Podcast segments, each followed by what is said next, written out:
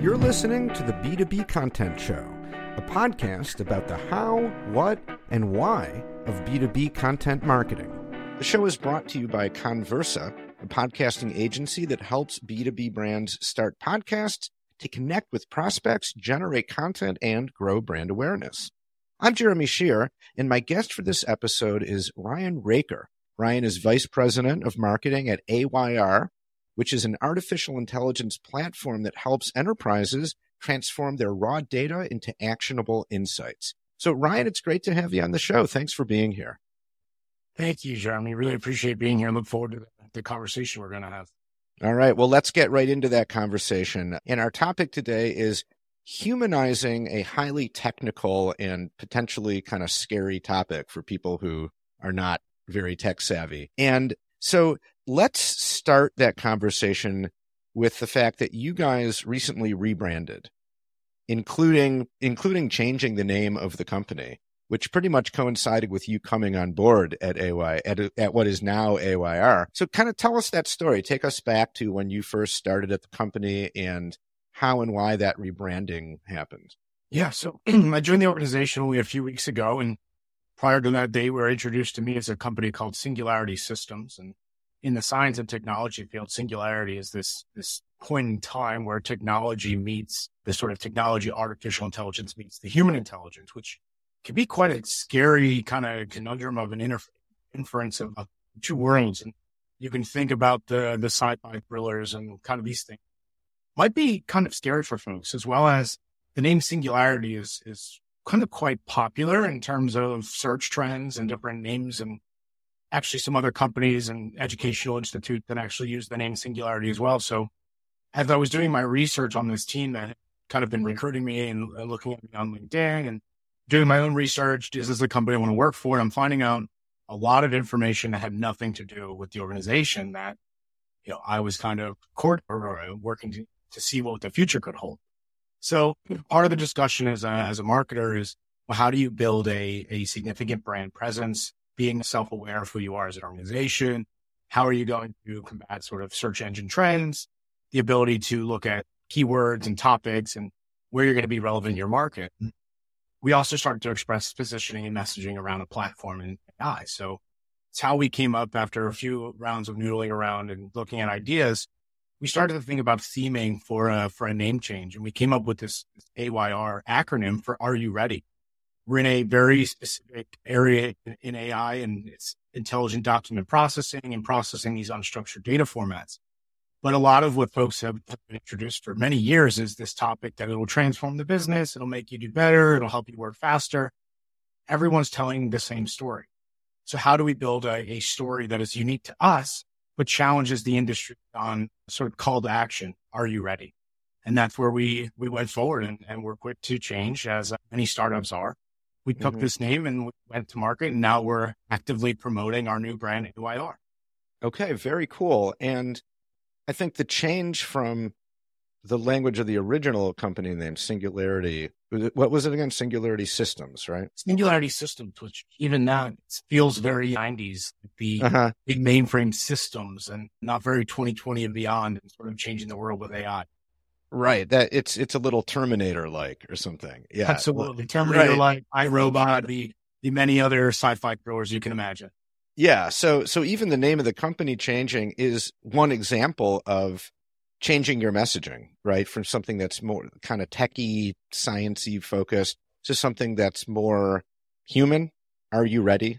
You know. So t- give us a, a, uh, some other examples of how through this rebrand you've gone from you, you've migrated towards messaging that is more kind of human and approachable.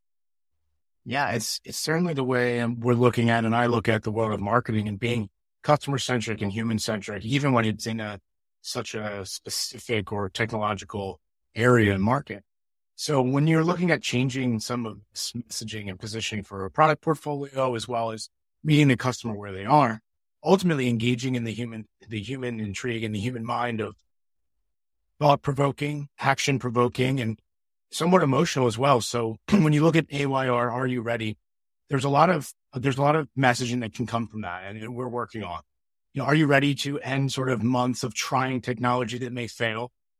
tired of hearing? Are you ready to change from the message of we can do this fast, quickly, and save you money today, but you invest in technologies that don't work and they sort of fail after months of implementation? And what we really believe in is that our technology is, you know, we have a secret sauce to sort of use smart minds, put smart people together and deliver something that's different. But how do you tell that not from a science and techie perspective of advanced processing power on the GPU and AI in the coding and the machine learning and things that are very, very technical in nature. Looking at all marketing and all connection begins with telling a good story. Mm-hmm. So a lot of our customers that we're speaking with understand we're not in a, a, brand new industry. This isn't something that just transformed the world overnight. This is an industry that's been around for quite a long time. That we have a new technology and a new approach that we bring to the table that we want that to be heard and we want to challenge people in the idea that you've heard this these things before. We're not going to sell you empty promises. We're not going to under deliver. But when you're ready to have that conversation, we're here and, and giving that that opportunity. If you can make these things, if you can give us these data points, if you can give us these metrics, we promise to deliver something very quickly, but not the empty promises that you've you've seen in the past. Okay. So so now I am now your audience, I'm sure you have various personas that you connect with and talk to. I'm guessing that at least some of those personas are technical people, like who deal with data and and information technology and so on.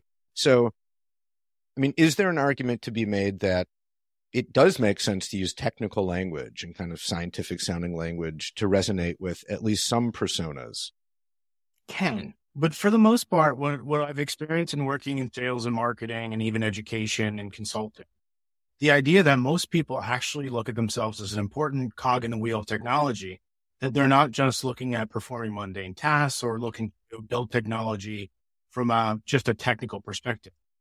Pretty much everyone is looking to make an impact in the world, in their employer, their work, and really having an emotional connection to work. It's kind of like finding that passion, finding that purpose most folks want to have a desire to go to work, not to just sit in a chair and crunch numbers or mm. perform code. So even the most technical people really get behind the idea that AI can transform the world. And the way that I would position this is, look, yes, I, I may be naive and, and young in the world and think that we have the ability to change the world.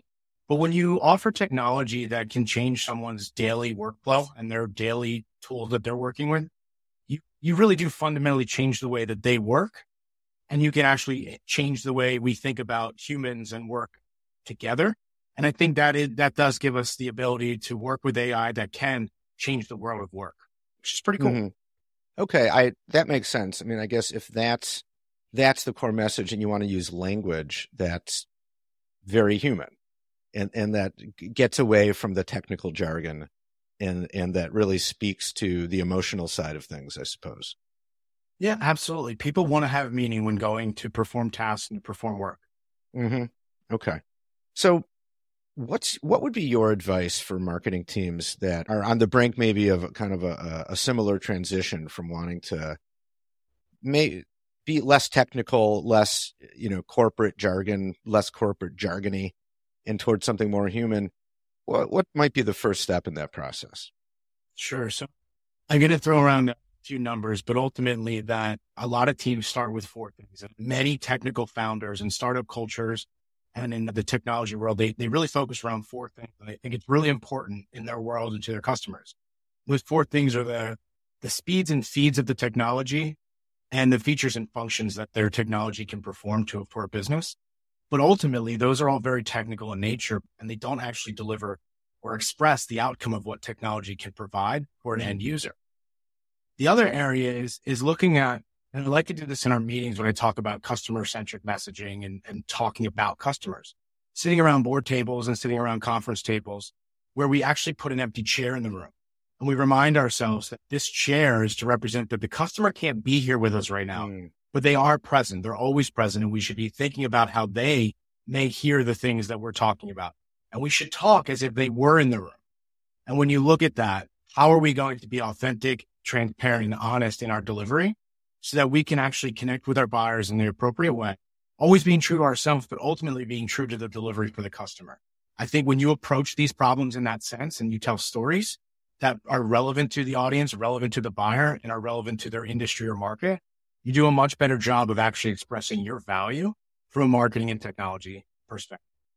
Okay. Great. That's that's very well put. Totally get that. All right. Well, good stuff. Ryan, thank you so much for your time. Really enjoyed our conversation. Thank you for being on the show. It was a pleasure. That's it for this episode of the B2B Content Show. You can subscribe anywhere you get podcasts on any podcast app. And while you're at it, you might as well give the show five stars and leave an over the top comment about how much you love the podcast. If you'd like to be a guest on the show, or you know someone who you think would be a great guest, let us know. You can contact me at jeremy at connversa.com. That's C O N N Versa.com. The B2B Content Show is brought to you by Connversa Podcasting.